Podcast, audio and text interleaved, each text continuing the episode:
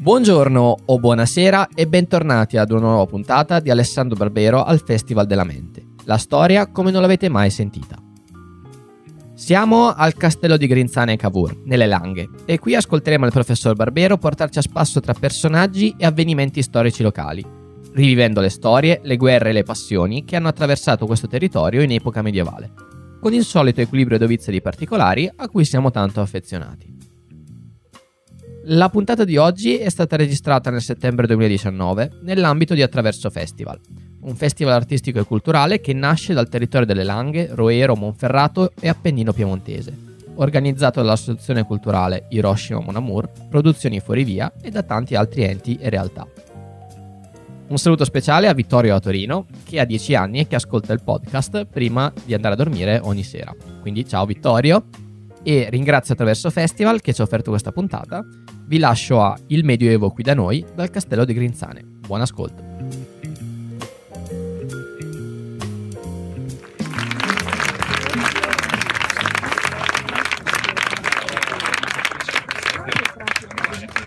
Come preferiscono i tecnici? Posso usare questo? Ok. Funziona? Ecco, sì, adesso funziona. Eh, grazie Paola. Eh, sì, ieri sera ero a Gavi a raccontare com'era il Medioevo nel Monferrato, stasera raccontiamo com'era il Medioevo nelle Langhe. Beh, nel caso che qualcuno fosse, di voi fosse già a Gavi ieri sera, sappia che non era così diverso. Eh? Eh, quindi moltissime cose ovviamente sono le stesse. Poi, poi qualche sfumatura, qualche, qualche, storia locale diversa invece ci può essere. Ma, ma il punto è che appunto questa sera Paola Farinetti mi ha chiesto di parlarvi del Medioevo, qui da noi, ma innanzitutto del Medioevo. E devo dire che mi è venuto un po' male, è eh, la prima volta che ho pensato a come impostare una lezione su questo. Perché? Perché il Medioevo intanto è un periodo incredibilmente lungo, d'accordo? Anche quello convenzionale ne parleremo subito, ma sono sicuro che tutti avete in mente queste date perché avete fatto buone scuole a suo tempo. Il Medioevo comincia nel 476 con la deposizione di Romolo Augustolo, ecco vedo che molti annuiscono, e finisce nel 1492 con la scoperta dell'America. Allora, non so se vi siete mai fermati a riflettere cosa vuol dire un periodo di mille anni vuol dire che è vissuta molta più gente nel Medioevo, molte più generazioni almeno, ecco. I nonni, i padri, i figli, i nipoti, i pronipoti. Sono vissute molte più generazioni dei nostri antenati nel Medioevo di quelle che sono vissute invece dalla fine del Medioevo fino a oggi. In altre parole, se noi lasciamo stare l'antichità e cominciamo, diciamo, dalla nascita di Cristo in poi, eh, arriva presto il Medioevo dopo la nascita di Cristo, pochi secoli, e poi la grande maggioranza dei, degli antenati di ognuno di noi, anche dei vostri, sono vissuti nel Medioevo.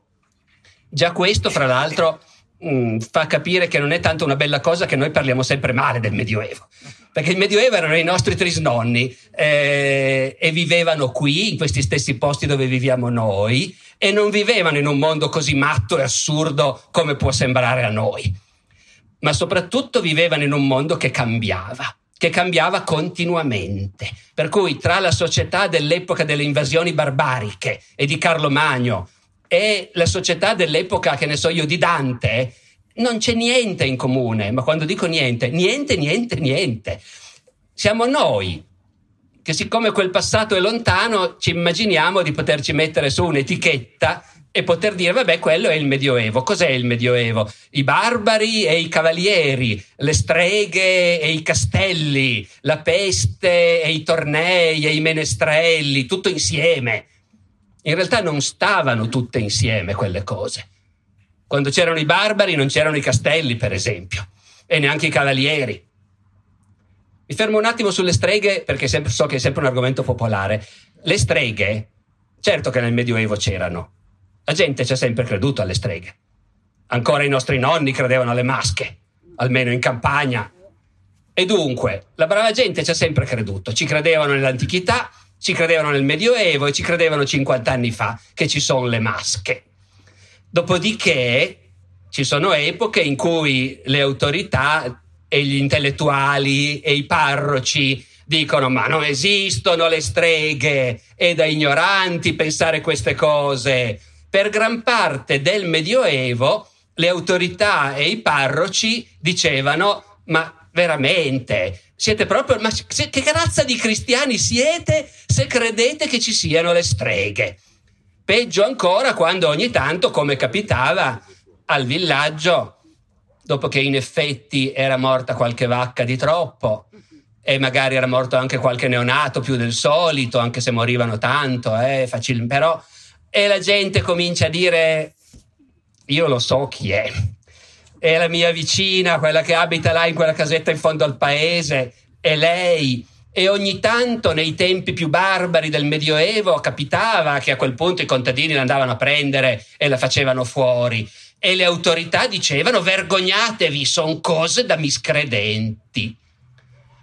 Ma quello era il Medioevo barbarico. Poi lo racconteremo oggi, il Medioevo è lungo ed è una cre- a partire da un certo momento è crescita. A partire da un certo momento il Medioevo è un'epoca di espansione ho bisogno di dirvelo, mandano Marco Polo in Cina a un certo punto. Al tempo di Carlo Magno l'idea di mandare uno in Cina non sarebbe venuta in mente, ma neanche all'imperatore. E invece alla fine del Medioevo è normale mandare mercanti e frati in Oriente. Ecco, allora, in quel mondo che è cresciuto, che è molto più ricco, che è molto più colto, di colpo anche le persone colte, anche i re, anche i papi, i vescovi, i parroci, si convincono che le streghe esistono davvero. Finora dicevamo alla brava gente che quella era una superstizione e invece alla fine del Medioevo, ed è uno dei fenomeni più inspiegabili, perché nel senso che noi sappiamo che succede, ma non sappiamo perché. Però cominciano a dire no, no, ma è vero, è vero. Eh, c'è, c'è, una congiura, c'è il diavolo che, che, che sta cercando di rovinare l'umanità e queste sono le sue complici. Ci sono, bisogna cercarle e quando le hai trovate bisogna bruciarle cominciano a ragionare così alla fine del Medioevo, continuano a ragionare così per tutto il Rinascimento e l'età moderna. In altre parole, per gran parte del Medioevo la Chiesa non si è mai sognata di mettere una donna al rogo perché, dicendo che era una strega. Alla fine del Medioevo comincia a farlo.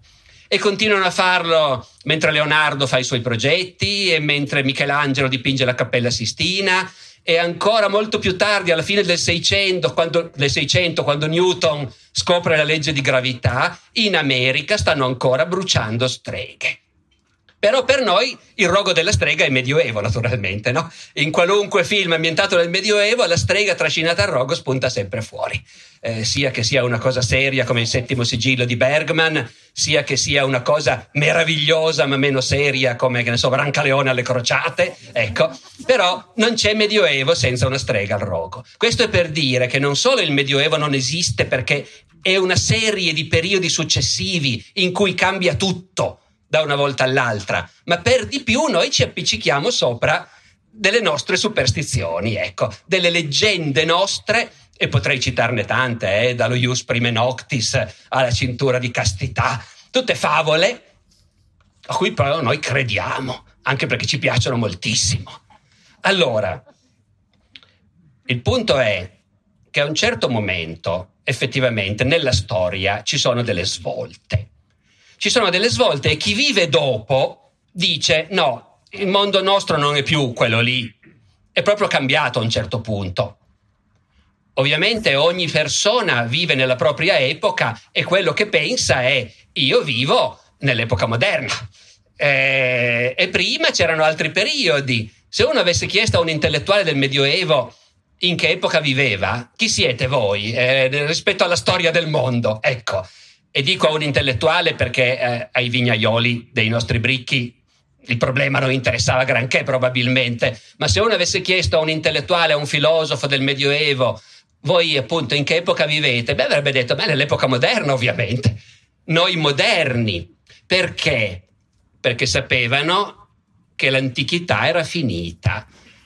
La grande spartizione nella storia del mondo è l'antichità e la modernità l'antichità, il mondo greco, lasciamo stare i sumeri, i babilonesi e gli egizi, ma il mondo greco-romano, una straordinaria civiltà.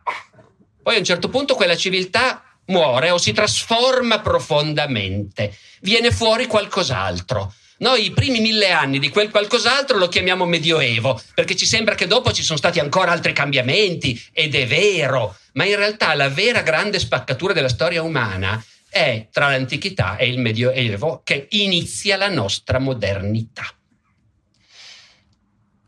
Non la voglio fare lunga su questo, ma voi immaginate di prendervi un antico romano del tempo di Giulio Cesare e dirgli Guarda, oggi, oggi sono andato, cosa ho fatto oggi? Sì, sono andato all'università per una lezione. Poi io sono molto cattolico, molto credente, sono andato a messa, sono andato in chiesa a messa, ho anche parlato col parroco e poi cosa ho fatto? Poi sono tornato a casa, mi sono messo gli occhiali e ho sfogliato un libro, eh, poi ho fatto una partita a scacchi con un amico, poi era ora di pranzo, mi sono fatto dei maccheroni col parmigiano prima due fettine di salame, ecco. Eh, poi, poi, il pomeriggio ho dovuto ancora andare in banca, per, sto trattando un prestito, sono andato in banca e anche alle assicurazioni. Eh, allora, immaginate di fare questo discorso a un antico romano del tempo di Giulio Cesare. Non capisce una parola. Immaginate di fare questo discorso a un italiano del, del tempo di Dante. Capisce tutto perfettamente Cos'è la chiesa, la messa, il parroco, l'università, la lezione universitaria, le assicurazioni, la banca, il salame, i maccheroni col parmigiano. Allora è chiaro che poi dopo il Medioevo sono cambiate ancora tante cose, ma nel Medioevo ha cominciato a nascere il mondo nostro.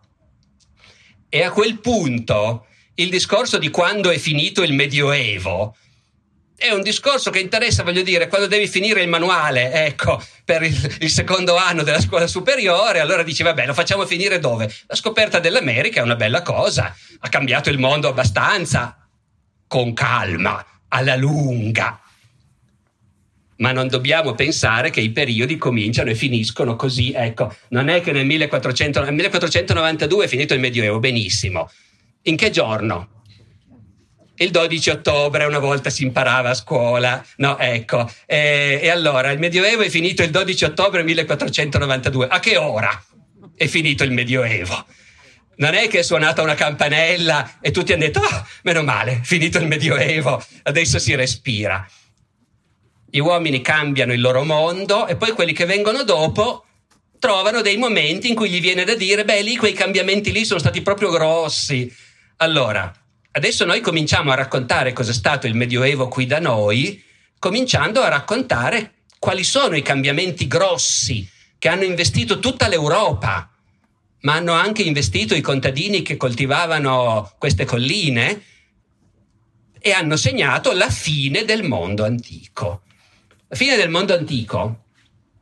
Beh, tutti possono pensare alle invasioni barbariche, certo, chiaro. Ci sono le invasioni barbariche, crolla l'impero romano. Però io penserei anche, prima di parlare di invasioni barbariche, pensate a un altro cambiamento enorme che ha travolto tutto un pezzo della civiltà antica, tutto un pezzo del modo di vivere, di pensare della gente e l'ha sostituito con qualcos'altro che esiste ancora oggi, il cristianesimo. L'avvento del cristianesimo è una cosa che distrugge tutto un pezzo del mondo e lo sostituisce con qualcos'altro. Prima del cristianesimo, per migliaia di anni, tutti gli esseri umani vissuti al mondo, tranne gli ebrei che a un certo punto si fanno una cosa loro, un'idea loro particolare, ma è un piccolo popolo, tutti gli altri davano, vivevano in un mondo pieno di forze soprannaturali, pieno di divinità c'erano divinità dappertutto, divinità potenti e divinità da quattro soldi. C'erano i grandi dei dell'Olimpo, padroni del fulmine, della tempesta, Giove, Nettuno, padroni della guerra, Marte, padroni dell'intelligenza, Atena. E poi c'erano le divinità locali, ogni paesino aveva il suo dio protettore, ogni fontana, ogni bosco, ogni fiume aveva le sue divinità. E tutte queste divinità circolavano nell'impero romano perché la gente si spostava. E noi troviamo in Germania sul Reno delle lapidi dedicate a un dio arabo, perché lì per 50 anni è stato di stanza in un fortino un reggimento di cavalleria araba dell'impero romano, reclutato nell'attuale Iraq e poi mandato a prestare servizio in Germania e si è portato dietro i suoi dei. Gli dei sono innumerevoli, ognuno si sceglie quelli che preferisce e circolano nell'impero. Qui da noi, non proprio qui, qui, qui in Langa, ma non tanto lontano. Avete mai sentito parlare della città di Industria? La città romana di Industria sorgeva nell'attuale comune di Monteu da Po, vicino a Casale Monferrato.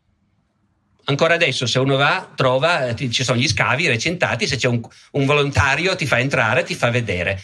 La città romana di Industria era una città che è vissuta per secoli intorno a un'unica cosa, un grande tempio della dea Iside. Ora, la dea Iside, io giurerei che molti di voi l'hanno incontrata al Museo Egizio a Torino.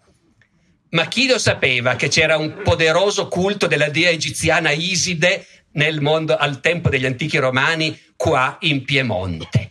Perché le divinità si muovevano, si spostavano, Iside piaceva in tutto il Medio Oriente e gli antichi romani giravano e viaggiavano, mercanti, soldati che si trasferiscono.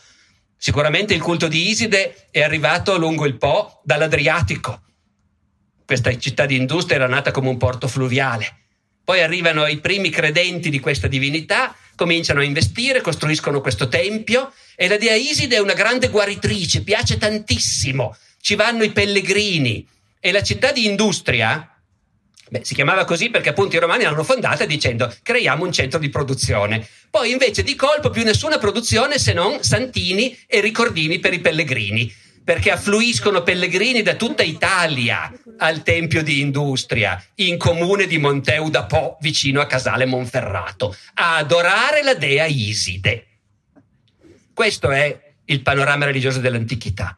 E per ognuno di questi dei ci sono templi dove tu fai dei sacrifici, delle offerte. Bruci un po' di incenso, offri una pagnotta, offri un maialino, una capretta, perché il Dio ti guarisca il mal di gola, faccia andare bene la prima notte di nozze, ti faccia vincere la battaglia se sei un generale. Ecco, funziona così.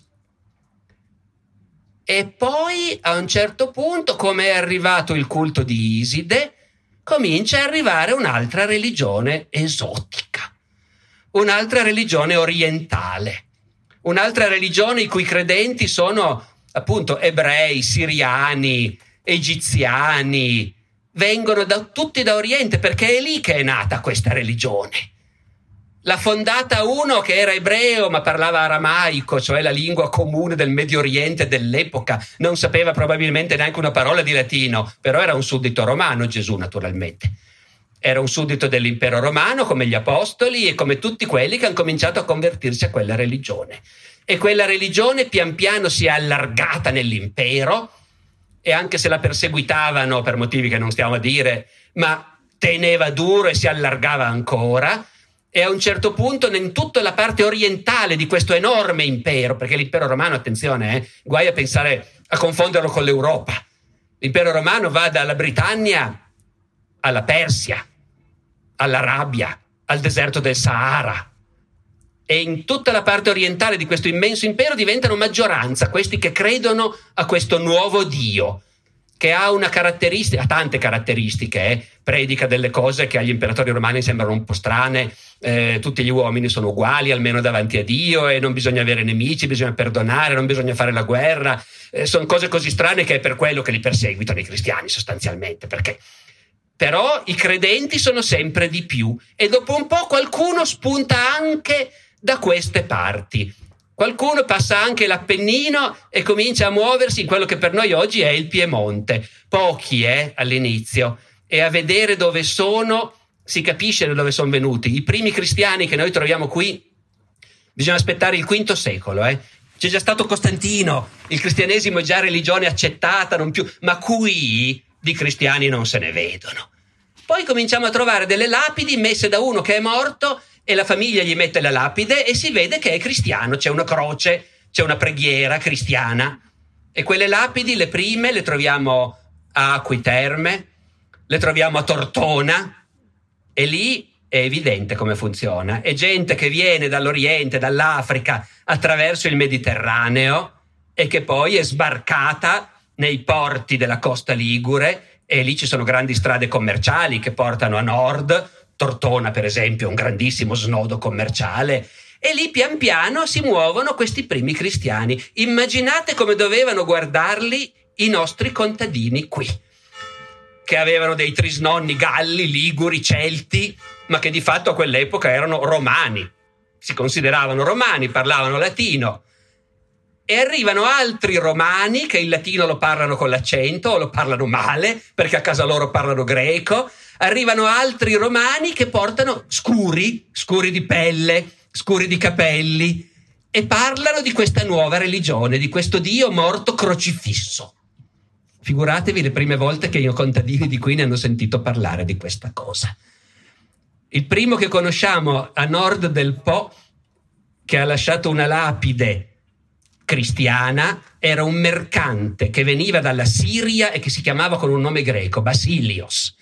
Anche lì eh, la sua lapide sta a Burolo, vicino alla serra di Vrea è una delle glorie del paese di Burolo, prima lapide cristiana a nord del Po. Anche lì, appunto, figuratevi, questo è un, un immigrato, un negoziante che viene da lontano, religione strana ed esotica.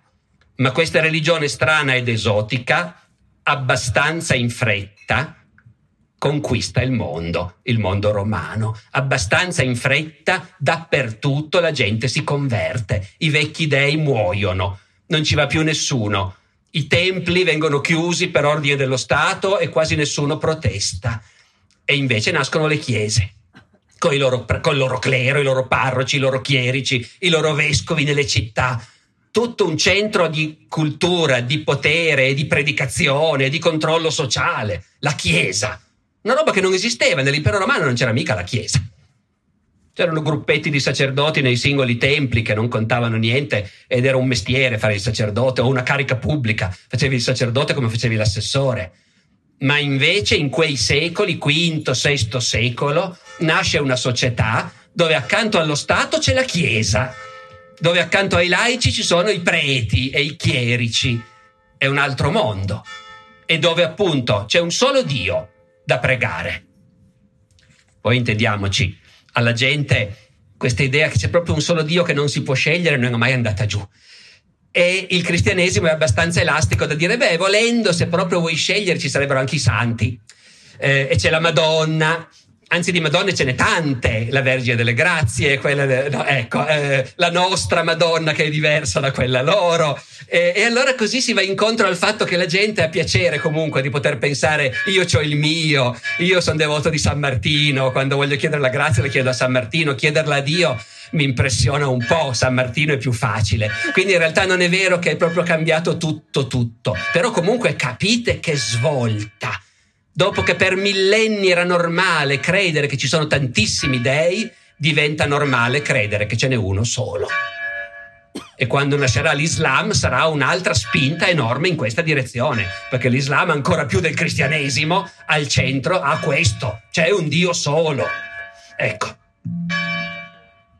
E allora, e allora capite che appunto questo suono delle campane lo sentivano i nostri antenati nell'anno 1000 e lo sentivano i nostri antenati nell'anno 500 d.C. Cicerone non l'ha mai sentito un suono così, non saprebbe cosa vuol dire, mentre noi, ah, magari poi non sappiamo esattamente se sta suonando eh, l'Angelus, o, eh, eh, però sappiamo cos'è, no? Ecco.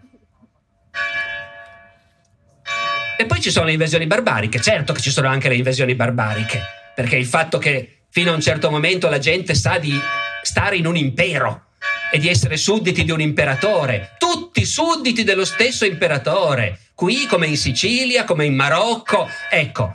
E poi invece non è più così. Poi l'impero si frantuma e nuovi popoli arrivano ad aggiungersi a quelli che c'erano già prima e nuovi nomi arrivano.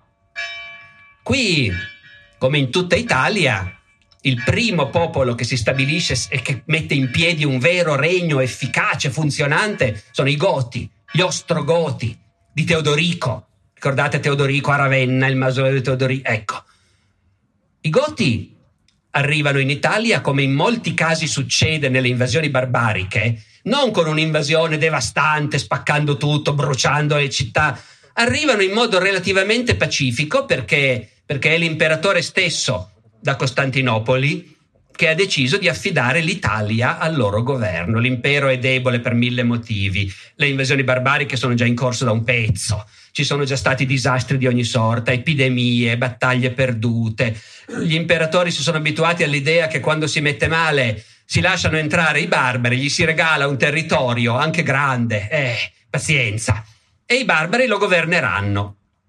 Capite? L'arrivo dei barbari non vuol dire che loro si sostituiscono ai romani quello che succede è che la popolazione di questi paesi a un certo punto vede arrivare un gruppetto di uomini a cavallo con le loro famiglie, alti, biondi, bene armati, i quali arrivano con un incarico ufficiale. L'imperatore ha incaricato il loro re di governare e difendere l'Italia. E perciò anche qui da qualche parte costruiremo un fortino e impianteremo un po' dei nostri. I goti sono pochi, naturalmente, rispetto alla popolazione. Saranno 100.000 persone rispetto a 5, 6, 8 milioni di italiani, però sono mandati per comandare. E i goti sono dappertutto e noi li ritroviamo. Noi, gli archeologi. Gli archeologi li trovano. Gli archeologi trovano le loro tombe perché i Goti, anche se sono ancora cristiani, hanno però conservato certe abitudini del loro passato barbarico e pagano. Quando uno muore nell'altro mondo ha bisogno di tanta roba.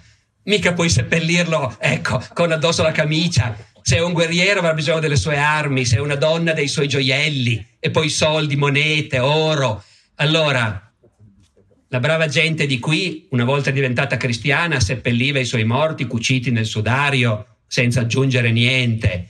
E a un certo punto invece comincia a trovare delle tombe databili al VI secolo e lì dentro c'è un guerriero con spada, lancia e, e allora, e allora questi, qua, questi qua c'è poco da fare, eh. sono questi che sono arrivati, sono i Goti. C'è qualche caso in Piemonte, per esempio vicino ad Alessandria, Frascaro, hanno trovato un insediamento dove alcune famiglie di Goti sono vissute per parecchie generazioni e lì hanno scavato non soltanto i morti, ma anche le fondamenta delle loro case. E si erano costruiti delle capanne scavando nel terreno, facendo una specie di seminterrato in pratica. E poi partendo dalla, da questa fossa tiravano su le loro capanne di legno coperte di paglia. Gli archeologi trovano i buchi dei pioli. E sembra incredibile, ma il terreno nel buco, dopo 1500 anni, è diverso dal terreno intorno. E allora chi mai in Italia si era sognato di costruirsi delle capanne seminterrate? Mai, nessuno. Invece gli archeologi rumeni e ucraini, nelle terre del Danubio da cui venivano i Goti, trovano esattamente quelle stesse tipologie, quella stessa modalità di fare la capanna seminterrata. E poi qua e là i Goti hanno anche lasciato il loro nome a dei paesini. Per esempio, in Alta Valle Bormida, vicino a Gotta Secca, c'è una pieve che si chiama la pieve di Gudega e Gudega vuol dire gotica. Lì c'erano i Goti. Poi i Goti vengono spazzati via. I Goti vengono spazzati via perché l'impero romano, che ormai ha il suo centro a Costantinopoli, è rimasta solo la parte orientale dell'impero romano, no? In Gallia ci sono i Franchi ormai, in Spagna ci sono i Visigoti, in Africa ci sono i Vandali, L'impero romano però ha ancora i Balcani, la Grecia, l'Asia minore, la Siria, l'Egitto. Il meglio, devo dire, è all'epoca le zone più ricche. Peccato che lì nessuno parla latino, però a parte quello è l'impero romano con la sua capitale a Costantinopoli. E alla metà del VI secolo l'imperatore romano, Giustiniano, quello che ha fatto anche la grande raccolta delle leggi del diritto romano, il corpus iuris civilis, Giustiniano decide di riconquistare l'Italia. E succede questa cosa straordinaria, che l'esercito romano ricon- sbarca in Italia e la riconquista. Meraviglioso. Naturalmente l'esercito romano è fatto di arabi, siriani, eh, armeni, eh, che parlano tutte le lingue tranne il latino. Dal punto di vista della brava gente di qui che si era abituata ai goti, questi che arrivano sono dei conquistatori stranieri. Certo, li manda il nostro imperatore, però in realtà l'Italia resiste e viene devastata. La riconquista dell'Italia da parte dell'esercito romano di Giustiniano è l'invasione barbarica più catastrofica che l'Italia subisca. Dura vent'anni quella guerra. Nel corso di quei vent'anni capita che l'intera popolazione di Milano viene sterminata per due volte a distanza di alcuni anni e altrove più o meno la stessa cosa. Questo vuol dire che quando questa Italia è riconquistata, e siamo alla metà del VI secolo, siamo ormai in pieno medioevo, certo, anche se poi uno può avere dei dubbi, eh? i Goti, è, è già medioevo, certo, sono i barbari. Poi naturalmente il re dei Goti Teodorico, quando uno scopre che quando andava a Roma i senatori romani lo acclamavano nel foro e gli mettevano delle lapidi in cui lo chiamavano Augusto, ti viene il dubbio che magari non siamo ancora nel Medioevo, siamo ancora nell'antichità forse. Però poi capisci che appunto non è che suona la campanella, siamo noi che decidiamo che l'epoca è cambiata, ma quando l'Italia viene riconquistata da Giustiniano, allora lì siamo davvero al punto zero. Non ci sono mai stati così pochi abitanti nell'Italia romana intere zone sono spopolate, devastate. E dappertutto, dove oggi noi vediamo i vigneti, dappertutto bosco, dappertutto foresta, incolto, noccioli ma selvatici, rovi, resti di villaggi abbandonati. Poi ogni tanto c'è ancora un villaggio, nelle città c'è ancora qualcuno, perché in ogni città, ad Alba, ad Asti, eh, a Tortona, ad Acqui, a Torino, certo, lì c'è il vescovo con i suoi chierici, con qualche mercante, qualche artigiano, ci sono le mura romane che li proteggono, ma queste città sono mezze vuote, anche quelle sono spopolate. Gli archeologi che scavano nelle città dell'alto medioevo, cioè di quest'epoca, ti dicono dentro le mura romane era pieno di lotti dove i palazzi erano crollati e nessuno più aveva ricostruito. C'erano pascoli, allevavano il bestiame dentro la città e in questa Italia spopolata arrivano ancora degli altri barbari. E sono i Longobardi. E i Longobardi sono anche loro quattro gatti, però si sparpagliano in tutta l'Italia e qualche gruppetto arriva anche qui. Io avevo qui l'elenco ecco, dei posti dove, dove i nostri archeologi hanno trovato dei Longobardi sepolti.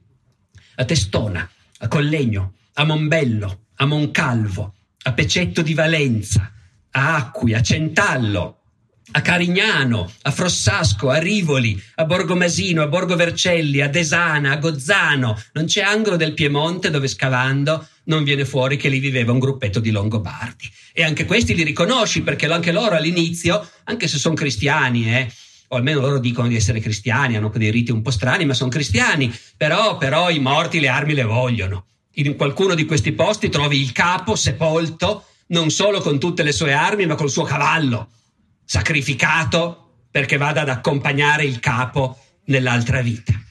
E gli archeologi poi studiano questi scheletri e dicono sì certo, rispetto all'altra gente sepolta in modo normale, che erano gli italici, diciamo così, questi longobardi si vede benissimo, sono diversi, sono molto più alti. E gente che mangia più carne. E gente che va a cavallo, si vede dalle gambe. Ed è gente che molto spesso muore con la testa spaccata perché i Longobardi sono gente appunto piuttosto energica e, come dire, che ha un modo di vita assai bellicoso. Eppure prendono il potere in tutta Italia e convivono con la maggioranza della brava gente che è sopravvissuta ai Goti, è sopravvissuta alla riconquista di Giustiniano e si dice va bene, noi sopravviveremo anche ai Longobardi. In realtà quello che succede è che non è ben chiaro chi sopravvive, perché a un certo punto, diciamo nell'ottavo secolo, avete presente ricordi di scuola Manzoni ad Elchi? Il regno longobardo finisce perché Carlo Magno lo conquista. Siamo alla fine dell'ottavo secolo. Ma quando Carlo Magno conquista il regno dei Longobardi, gli archeologi gli è da un po' che non trovano più quelli alti mangiatori di carne sepolti con le loro armi e gli altri tappi invece eh, eh, non è più così. I Longobardi hanno smesso di seppellire i loro uomini con le armi e le loro donne con i gioielli, perché hanno, si sono proprio convinti che i cristiani non fanno così e che nell'altra vita non ce n'è bisogno e seppelliscono i loro morti come tutti gli altri. Tutti i cimiteri longobardi di cui vi parlavo sono tutti databili al VI, VII secolo, inizio VIII. Poi non li riconosci più. E neanche dall'altezza non li riconosci più perché hanno cominciato a sposarsi fra loro i Longobardi e gli Italici, i Romani, diciamo così, sono diventati un unico popolo. Fisicamente non li distingui più. E come si chiama questo unico popolo? Eh, i Longobardi hanno abbandonato le loro tradizioni religiose e adottato quelle dei cattolici del posto. Hanno abbandonato la loro lingua. Da un pezzo hanno smesso di parlare nella loro lingua germanica e parlano latino, fra virgolette, come tutti, perché tutti parlano latino naturalmente. È chiaro che il latino parlato dal, dai contadini di questi bricchi è già molto diverso dal contadino parlato da un pescatore siciliano, ognuno lo parla col suo accento, con le sue parole, a modo suo. Però a quest'epoca non c'è ancora l'idea che anche se questi parlano male non è latino. Ecco, ci vorrà un po' perché nasca la consapevolezza che parlano altre lingue. E anche i longobardi parlano latino, come tutti.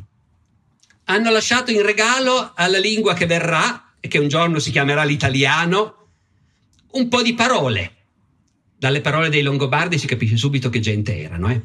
Guerra, faida, zuffa, spaccare, sfondare. Eh, e poi tappo, le bottiglie gli interessavano moltissimo evidentemente, eh, e altre ancora, insomma, tuffarsi, russare, russare è una parola longobarda, ecco, cioè, ve li vedete, vero? Ecco.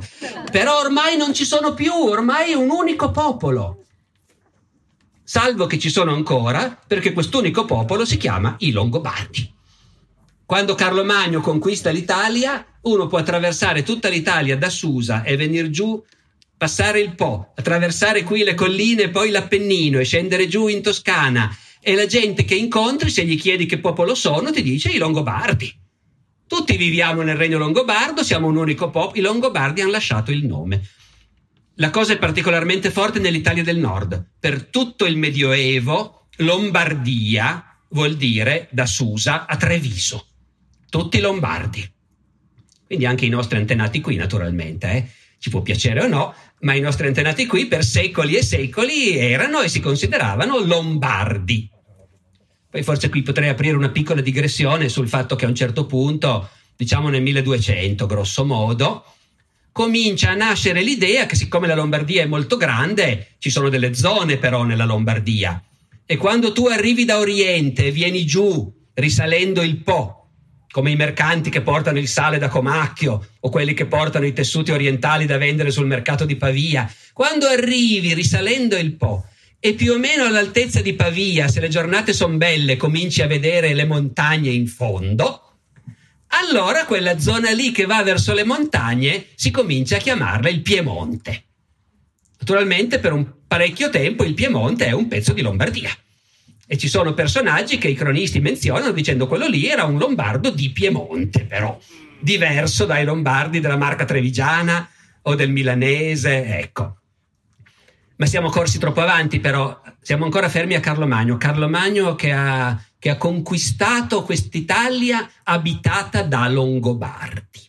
Allora, siamo arrivati alla fine dell'ottavo secolo, giusto?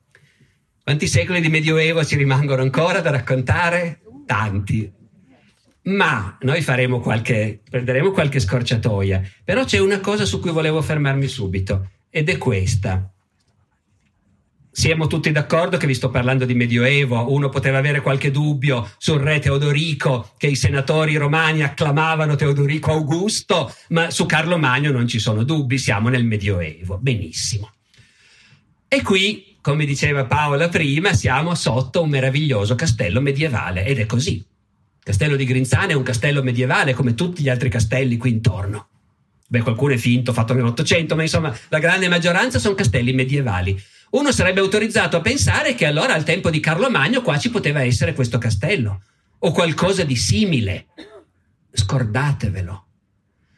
Al tempo di Carlo Magno abbiamo alle spalle secoli durante i quali le invasioni hanno provocato spopolamento, crisi, abbandono e declino economico, declino tecnologico, declino culturale.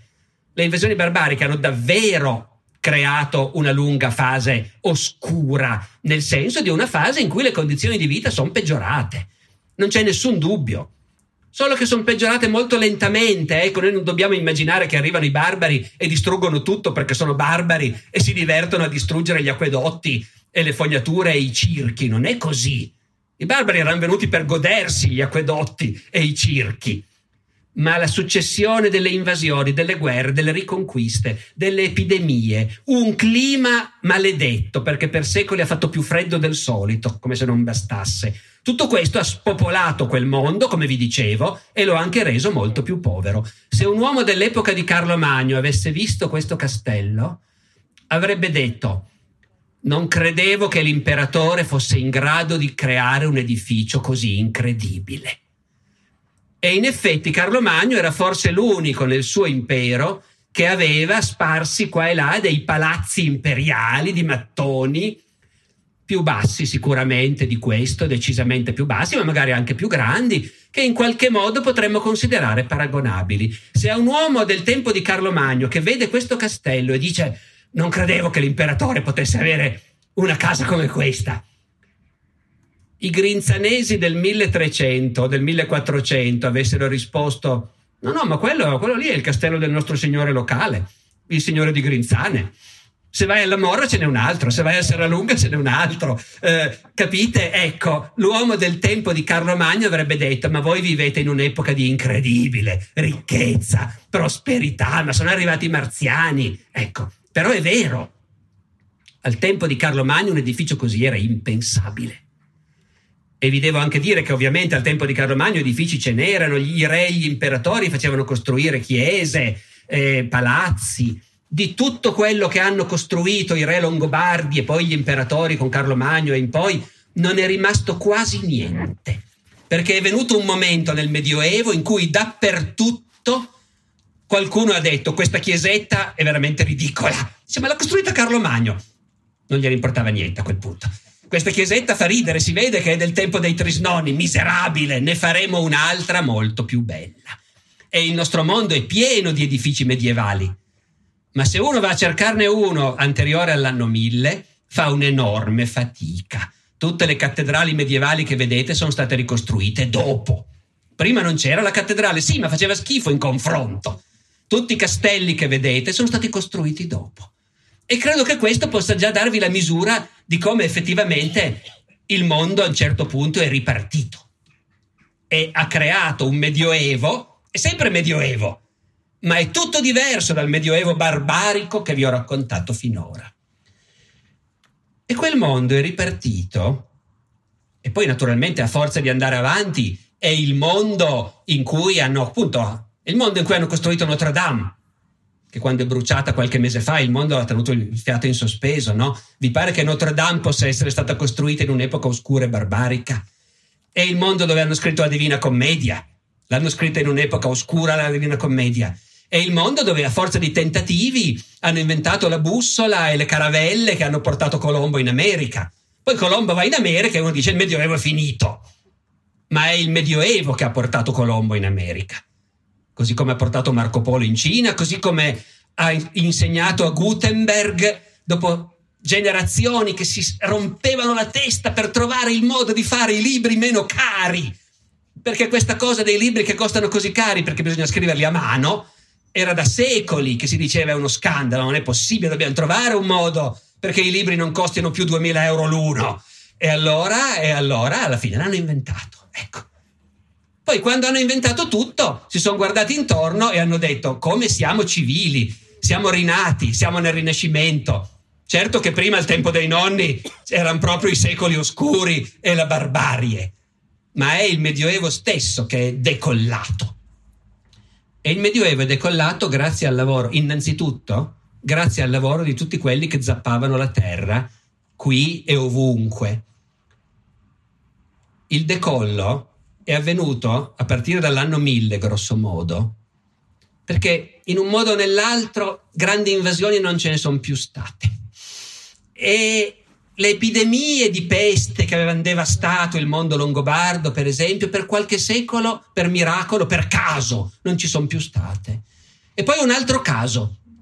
Il clima è diventato più caldo. Oggi il clima sta diventando più caldo e sappiamo che per noi è un grosso pericolo perché partiamo già da, da un clima abbastanza caldo e sta peggiorando. Ma lì, dopo secoli di freddo, semplifico un po' ovviamente, eh, però è così. Dopo secoli di freddo si apre una fase calda. Il Medioevo, dopo il Mille, il Medioevo delle cattedrali, dei mercanti, della Divina Commedia, delle crociate, è un mondo caldo dove si passa le Alpi, i passi alpini sono quasi sempre aperti. Proprio soltanto nel cuore dell'inverno i mercanti fanno un po' fatica a attraversare il Gran San Bernardo, altrimenti si passa sempre. E il caldo vuol dire che i raccolti vanno bene. I raccolti cominciano a migliorare. Dopo secoli di miseria nera, i contadini, che poi non era neanche miseria nera, però vuol dire che non facevi tanti figli, ti morivano e alla fine dove il padre era vissuto campando abbastanza bene in fondo col suo campicello, anche il figlio ne aveva uno solo che diventava grande e anche lui campava col suo campicello. Intorno all'anno 1000 comincia a succedere una cosa strana. Il campicello rende un po' di più, teniamo una vacca in più, abbiamo un po' più di latte, vengono su due figli anziché uno. Parlo di medie naturalmente, no? due figli quando saranno grandi, sai cosa facciamo con due fratelli che lavorano il campo anziché uno solo? Però il campo è un po' piccolo. A questo punto possiamo allargarlo e i contadini si mettono a lavorare, si mettono a lavorare di roncola. L'attrezzo che usano è la roncola, serve per tirar giù i rovi, tirar giù gli arbusti, anche gli alberi e, e poi a forza di lavorare per anni la famiglia si guadagna una mezza giornata in più se è qui, penso che avessero già allora il buon senso di farci il vino. In altri posti ci fanno più grano, oppure fanno pascole e una vacca in più a partire dall'anno prossimo. Per generazioni e generazioni tutti i contadini d'Europa lavorano di roncola ad allargare e a volte allargano così tanto che alla fine dicono sai che c'è? C'è spazio per costruire qualche capanna in più e facciamo venire anche tuo cognato eh, e nascono addirittura nuovi villaggi a forza di roncola. E poi, e poi succede che a quel punto anche la classe dirigente si accorge di cosa sta succedendo. Questi contadini sono più ricchi di prima. Il primo pensiero dei padroni è allora aumentiamo l'affitto. Litigi a non finire perché i contadini dicono l'affitto era bloccato e valeva per quel campo. Anche se io il campo l'ho raddoppiato, non importa, non è previsto nei patti che io debba pagare. E poi i signori capiscono che c'è un altro modo per fare soldi questo, con questa nuova opportunità non è detto che le terre nuove le devono ricavare solo i contadini lavorando di roncola, ognuno per conto suo. Si cominciano i, dis- cominciano i dissodamenti programmati all'ingrosso. Il nostro monastero, il nostro monastero ha un bel grande bosco che non è che renda granché, un po' di legna. Ma se noi lo tiriamo giù il bosco, facciamo venire operai, contadini, gente che è disposta a lavorare duro, in qualche mese tiriamo giù il bosco, in un altro mese tiriamo su un po' di capanne e anticipiamo la semente a questi contadini che saranno disposti a venire a vivere lì e ci sarà un nuovo villaggio e nuovi campi e nuove rendite per i padroni. E lo si fa sistematicamente, ovunque c'è l'occasione, lo fanno i monasteri, lo fanno i principi, lo fanno i vescovi. E naturalmente però bisogna attirare la gente che abbia voglia di venire. Allora comincia a pubblicizzare, abbiamo fatto un villaggio nuovo e quelli che verranno a vivere lì garantiamo fitti bloccati in eterno, eh, multe in caso di infrazioni concordate ma basse in ogni caso, libertà di andarsene se vogliono, certo, libertà di fare quel che vogliono, garanzie. In tutta Europa, vi dicevo, questo succede. Qui in Piemonte succede in modo particolarmente fitto e basta guardare la carta geografica per rendersene conto, basta guardare i nomi dei paesi. Perché se un paesino è stato tirato su dai contadini che magari per generazioni a forza di roncola hanno arroncato, come dicono loro, fino ad allargare così tanto che è nato un nuovo gruppetto di casa, un nuovo paesino, allora, siccome la fantasia non è un granché, come lo chiamano quel paesino? Il ronco Ronco, Ronco Scrivia, oppure Roncole, Roncole di Busseto, sapete dove è nato Verdi, no? Ronchi dei Legionari, ecco, l'Italia è piena di posti che si chiamano Ronco, Ronchi, Roncole, Ronco Secco, Ron Secco, tutti posti creati in quei secoli in quel modo. E se invece il paese l'ha creato un investimento dall'alto, tutto nuovo, di zecca, e a quel punto anche lì la fantasia è poca, come lo chiamiamo? Ah, mi l'hai trovato, Villanova. La chiamiamo Villa Nuova eh, oppure lo chiamiamo Castelnuovo se abbiamo fatto anche il castello, Borgo Nuovo, no? Ecco, certo. E, e se vogliamo pubblicizzare il fatto che ci sono queste garanzie per gli abitanti, queste franchigie, Villa Franca, Borgo Franco, Castelfranco, Tutti voi conoscete dei posti che si chiamano così, no? Sono tutti nati in quel modo, ma anche tanti altri che dal nome non si riconoscono. Eh? Un altro modo per riconoscere i posti che sono stati creati con un investimento dall'alto di un signore o di un comune cittadino è guardare com'è la mappa di quel posto. Ancora oggi. Sapete com'è Cherasco? Perché Cherasco è fatta così? bella ordinata, a scacchiera, con le vie che si incrociano. Sono così gli antichi paesini? No, che non sono così. Sono così i borghi nuovi che sono stati creati dal nulla. Quando un'autorità di qualche tipo ha deciso di fare l'investimento, far venire gente e creare dal nulla un nuovo borgo e a quel punto ovviamente lo disegni regolare, e certo, fai tanti lotti tutti uguali e vengono fuori queste belle strade tutte dritte e ce n'è tanti di posti così eh, dove si riconosce ancora Cherasco, ma che so, Trino Vercellese per esempio, Gattinara, tanti. Allora, lì, lì c'è la ripartenza. E la ripartenza ha degli effetti a cascata che nessuno si immaginava, meno che mai il contadino che si preoccupava di lasciare ai suoi figli una mezza giornata in più di vigna. Ma gli effetti a cascata sono che appunto a ogni generazione puoi fare qualcosa di più.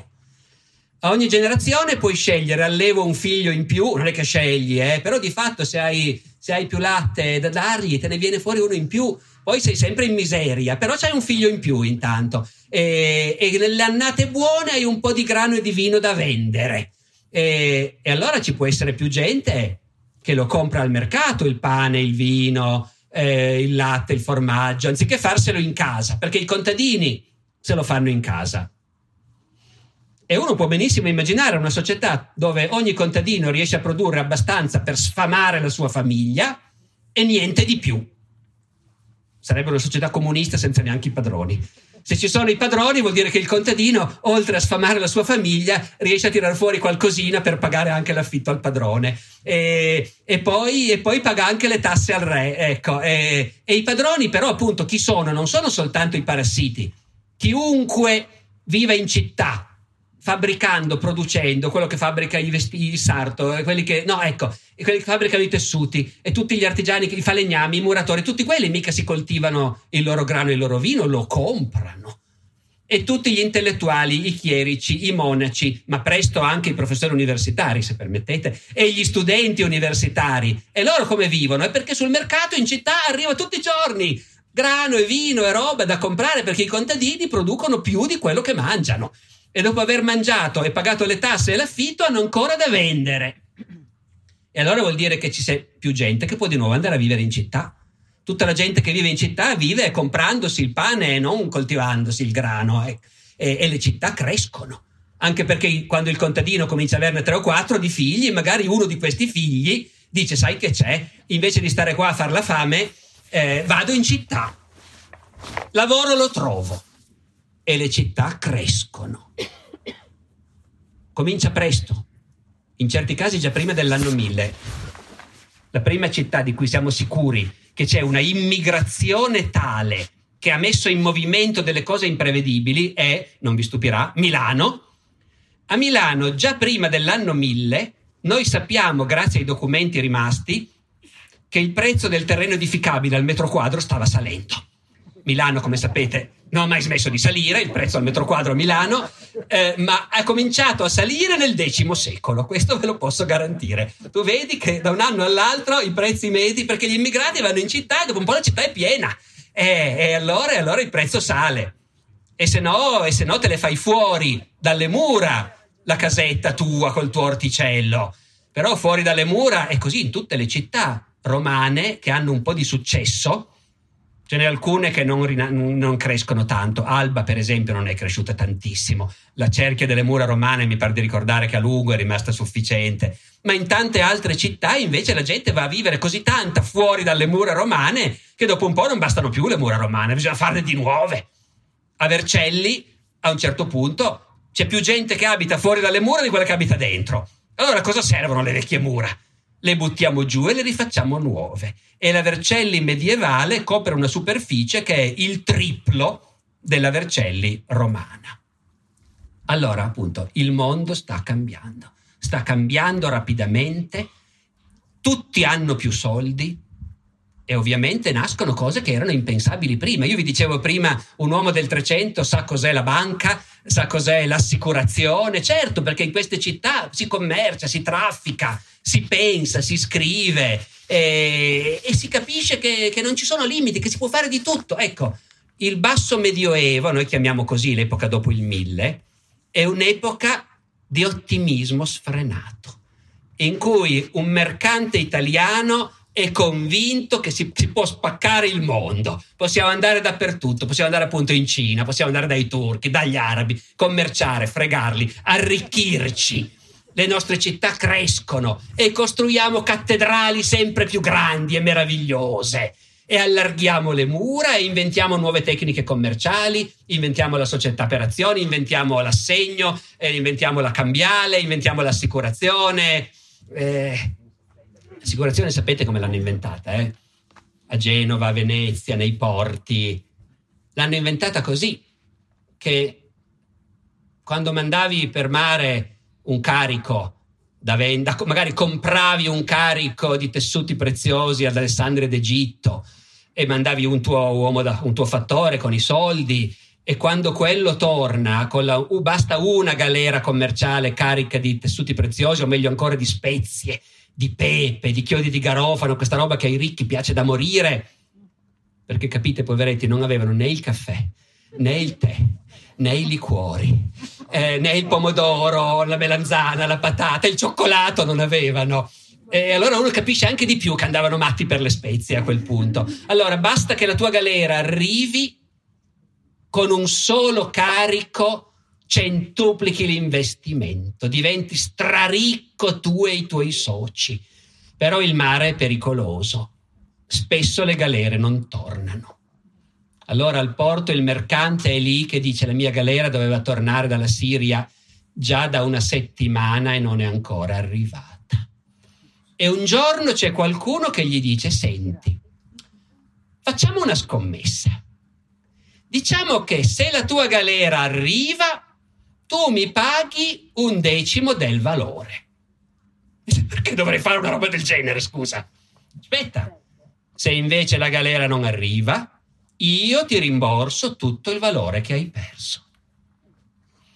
Nasce così l'assicurazione, come una specie di scommessa che poi rapidamente si organizza, si istituzionalizza. Ovviamente per guadagnare con l'assicurazione devi conoscere la statistica cioè qua, che percentuale delle galere non arriva, ecco, devi fare i conti giusti, ma funziona.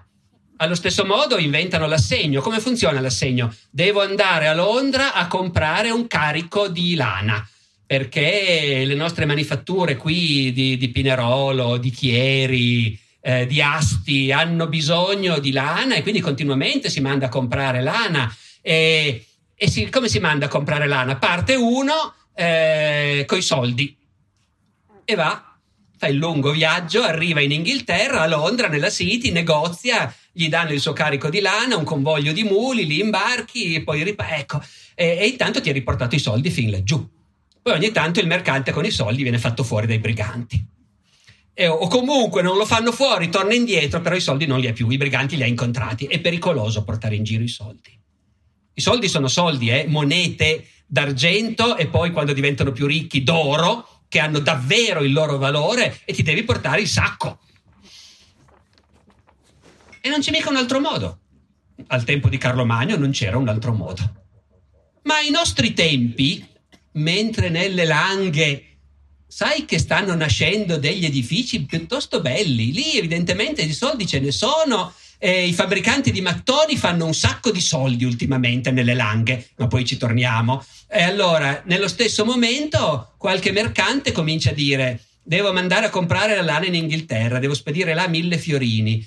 Certo, però, che fare tutto quel viaggio col sacco di monete d'oro. E un altro mercante gli dice: Senti, sai che c'è? Io ho mio fratello a Londra, una filiale nostra ho mio fratello che tra sai noi esportiamo lì velluti per esempio e io ho mio fratello a Londra. È un'ottima piazza si fanno un sacco di soldi. Facciamo una bella cosa. Tu vuoi portare mille fiorini a Londra? Dammeli qua i mille fiorini. E io me li incasso. E ti do una lettera per mio fratello che dice di pagarti all'arrivo sull'unghia 950 fiorini. Siccome noi dice, eh, abbi pazienza, noi ci assumiamo. Allora, eh sì, va bene, certo, mi conviene, mi conviene. E con quella lettera io arrivo a Londra o a Parigi o a Francoforte e trovo dei mercanti che parlano la mia lingua, che vengono dalla mia città, chieresi come me, i quali mi dicono come vanno le cose a casa, salutami tua sorella quando torni, ecco qua i tuoi soldi da spendere sul posto. Allora capite, Carlo Magno avrebbe spalancato gli occhi di fronte a questo. E di tutta questa ricchezza dei rivoletti scorrono dappertutto. Certo, in campagna ce n'è meno, ma anche in campagna c'è la ricchezza. Io vi avvio a finire, eh? però dobbiamo pure raccontare di questi castelli. E allora, chi comanda nelle campagne? Non è facile dirlo. L'idea che il mondo è violento, insicuro, che bisogna difendersi dai briganti, dai vicini, è rimasta molto radicata. In realtà non è più così insicuro come prima, ma rispetto ai nostri criteri lo è ancora abbastanza. Eh? E allora c'è stato un momento, sempre intorno a quel benedetto anno 1000, grosso modo, quando tutto si è rimesso in movimento. Per chi se ne intende, semplifico un po' naturalmente, eh, ma all'ingrosso è così. A cavallo dell'anno 1000 noi sappiamo che ogni villaggio, e ce ne sono già più di prima, e con più abitanti, e quegli abitanti non sono più così miserabili come prima, qualche soldo ce l'hanno. E in ogni villaggio c'è uno che comanda. Di solito è quello che ha più terra di tutti, più roba, più bestiame. In certi casi può essere il vescovo, che lì ha molta terra. Può essere un monastero che in quel posto ha molta terra, molti contadini, oppure un nobile, un marchese, un signore locale. E in ogni villaggio chi è più grosso e ricco e tende un po' a spadroneggiare, a un certo momento decide che l'insicurezza è troppa, che bisogna fortificarlo quel villaggio, che lui costruirà un castello per proteggere le sue terre, i suoi contadini, e lo fanno. E su ogni bricco nasce un castello, non sono ancora questi, eh? nell'anno 1000 non sono questi, Nell'anno 1000 un castello vuol dire che fai venire i tuoi contadini e in qualche settimana di scavo i contadini fanno un bel fossato e poi un terrapieno col terreno di riporto e poi ci pianti sopra uno steccato e poi se proprio ti vuoi rovinare una torre in mezzo, anche di legno va bene lo stesso, se sei molto ricco di pietra. Quello è già un castello, basta. Possibile che basti? Sì, perché quando quando passerà una scorribanda di briganti, magari ungari che vengono giù dalla, dall'Ungheria attraverso il Friuli e sono capaci di attraversare tutta la pianura padana a cavallo, saccheggiando, oppure saraceni che sono venuti su dalla Provenza attraverso gli Appennini e arrivano fin nelle Alpi a saccheggiare. Ecco, quando passano sotto un bricco e vedono che lì c'è il castello, anche se il castello è solo uno steccato, però tutti i contadini dentro, con i loro bastoni i loro scuri, e il padrone bene armato a cavallo, con i suoi figli, i suoi parenti e qualche suo aiutante, tutti ben armati a cavallo. Beh, i briganti dicono: il prossimo bricco c'è il castello. No, non c'è. Andiamo al prossimo bricco, va. Questo qui lo lasciamo perdere. E dopo un po' c'è un castello in ogni bricco. E a quel punto, quello che ha costruito il castello dice alla gente che abita lì: Questo castello è mio, è per me e per i miei contadini. I miei contadini possono venire a rifugiarsi qui quando ce n'è bisogno. Uno alza la mano e dice: Io veramente coltivo terra del vescovo, non sono un tuo contadino. Posso venire a rifugiarmi anch'io? Dipende. Se accetti che io sono il signore di questo villaggio e quindi voi pagavate le tasse al re, vero? Sì, ma è un sacco di tempo che non si pagano più. Eh, ecco, adesso si pagheranno di nuovo ma a noi, ai signori, il re non protesterà, è lontano, altro da pensare. Poi chi vi difende? Io, io ho fatto il castello. Io ho dei cavalieri che sono in grado di difenderlo. Devo pur mantenerli i miei cavalieri. Allora facciamo che tutti gli abitanti di Grinzane mi pagano una tassa ogni anno e io sarò conosciuto d'ora in poi come il signore di Grinzane e voi, abitanti di Grinzane, sarete i miei sudditi e io vi difenderò, vi proteggerò e saremo buoni amici e voi mi sarete fedeli, mi giurerete fedeltà e così via. Così, attraverso una specie di protezione mafiosa, garantita da quelli che sono forti in un momento in cui, eh, lo so che ho saltato dei pezzi, ma insomma il regno è debole, dopo la morte di Carlo Magno, imperatori come Carlo Magno non si sono più visti. ci sono i nipotini che si litigano fra loro e che non pensano ad altro che a quello e il paese non è più difeso. Perciò in ogni villaggio chi può lo difende e diventa il signore del posto. E dall'altra parte ci sono gli abitanti. E per un po' il signore spadroneggia, comanda, pretende, gli vengono in mente cose nuove. Diciamo che ogni anno quando si fa il vino, io prima vendo il mio, perché il vino all'epoca non si invecchia, va male rapidamente. Quindi bisogna venderlo. E allora il signore dice: Se vi piace è così, e se no anche. Nessuno può vendere il suo vino finché io non ho venduto il mio. Perché? Perché io sono il signore. Per molto tempo i contadini eh, abbozzano, perché in fondo la protezione comunque serve. Poi però anche al villaggio, al mercato di Grinzane, un bel giorno arriva qualcuno da Asti e dice: Ma sai tu qual è capitato? Eh, sai cosa succede ad Asti? Ah, ecco, ad Asti gli abitanti hanno messo su una roba che la chiamano il comune.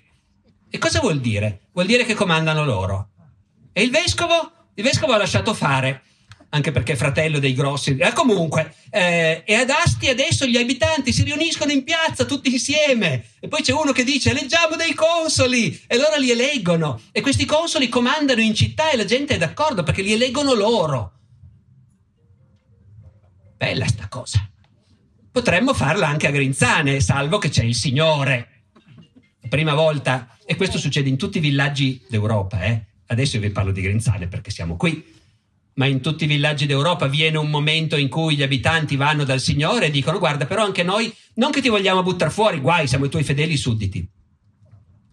Capite anche che mondo è dove tu le tasse le paghi non a un ufficio anonimo, ma a uno che conosci da quando sei nato, che da bambini giocavate insieme, che ogni domenica andate a messa nella stessa chiesa, il Signore al primo banco, ma comunque, quello è il potere, quello è lo Stato. Le tasse, gli obblighi e anche le garanzie, la protezione, la giustizia, il tribunale, è tutto lui.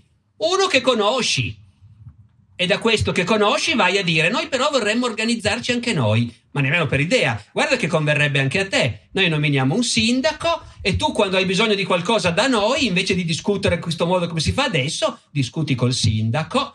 I signori in genere non sono tanto d'accordo, però non è che possono tirarla troppo la corda, perché, sai, è bello essere lo Stato nel paesino, senza nessuno sopra di te perché il re è lontano, ma la volta che gli abitanti si ribellano e ti fanno la pelle, non ci sono i carabinieri a difenderti, sei tu che ti devi saper difendere. E quindi devi anche andare d'accordo con la gente, per cui pian piano i signori cominciano a cedere, anche perché ci sono più soldi per tutti. E ci sono nuovi bisogni. È un mondo che cresce anche perché ci si veste meglio, ci sono gioielli più belli, armi migliori, armature, cavalli selezionati, tessuti d'Oriente, le spezie. Tutta roba che al tempo dei Trisnoni non c'era, adesso invece tocca spendere per tutte queste cose. Poi ci sono tutte queste altre invenzioni dell'epoca, la cavalleria.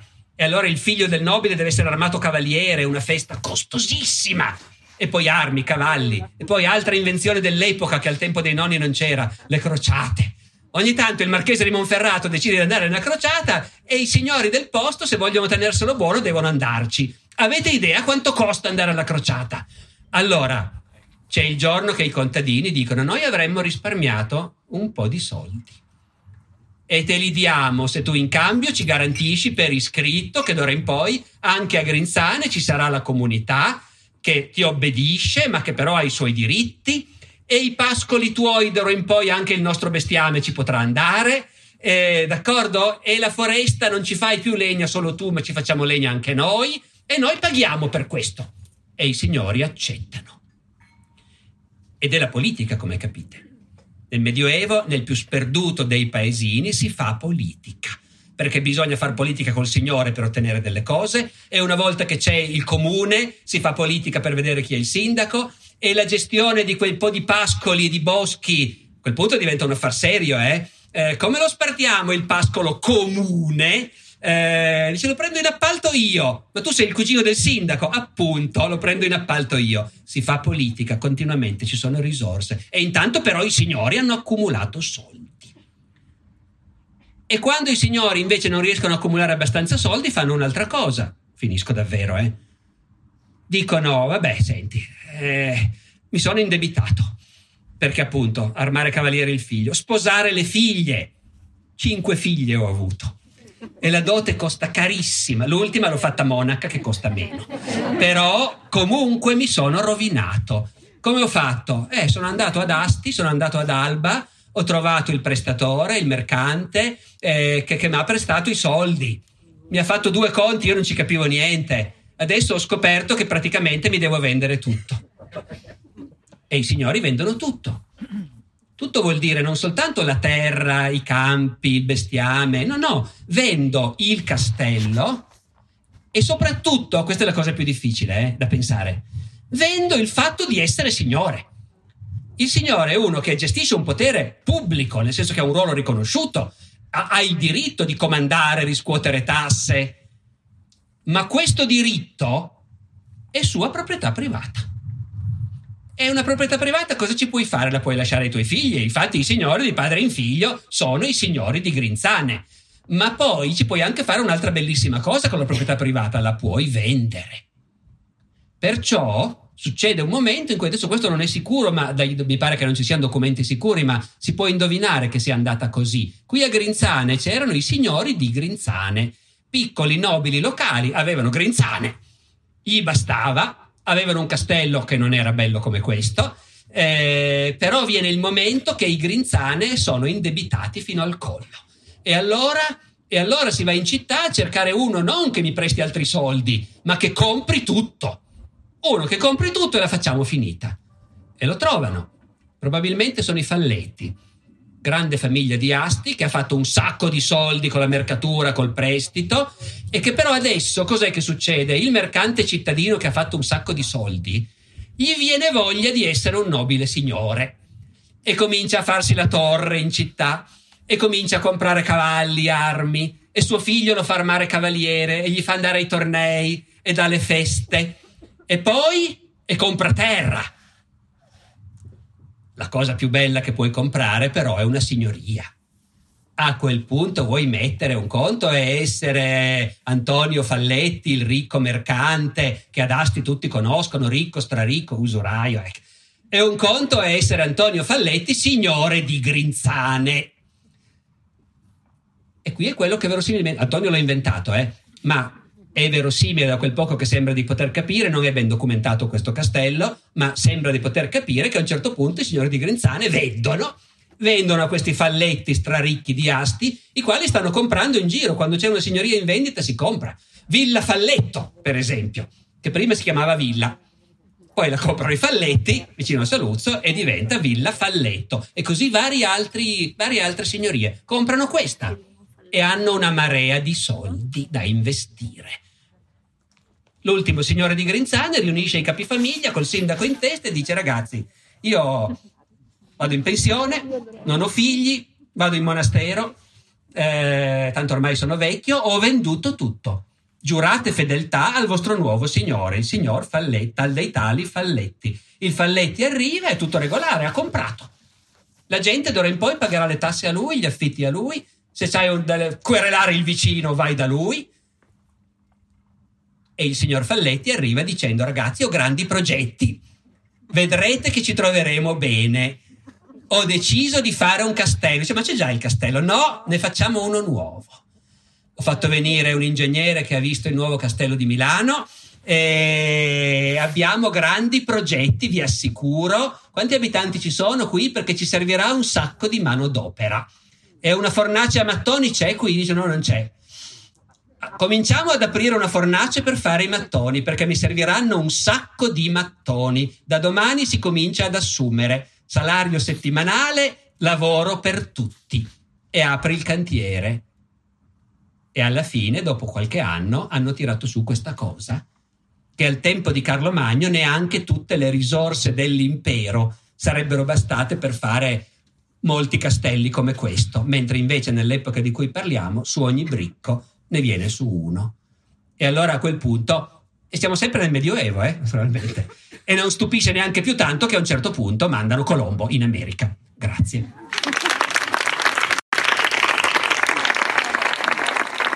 Grazie per aver ascoltato anche questa puntata di Alessandro Barbero al Festival della Mente e grazie ad Attraverso Festival che ci ha permesso di ascoltare questa lezione.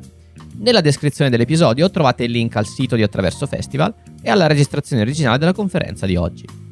Nella descrizione trovate anche il mio indirizzo email a cui potete inviare segnalazioni, critiche e commenti vari.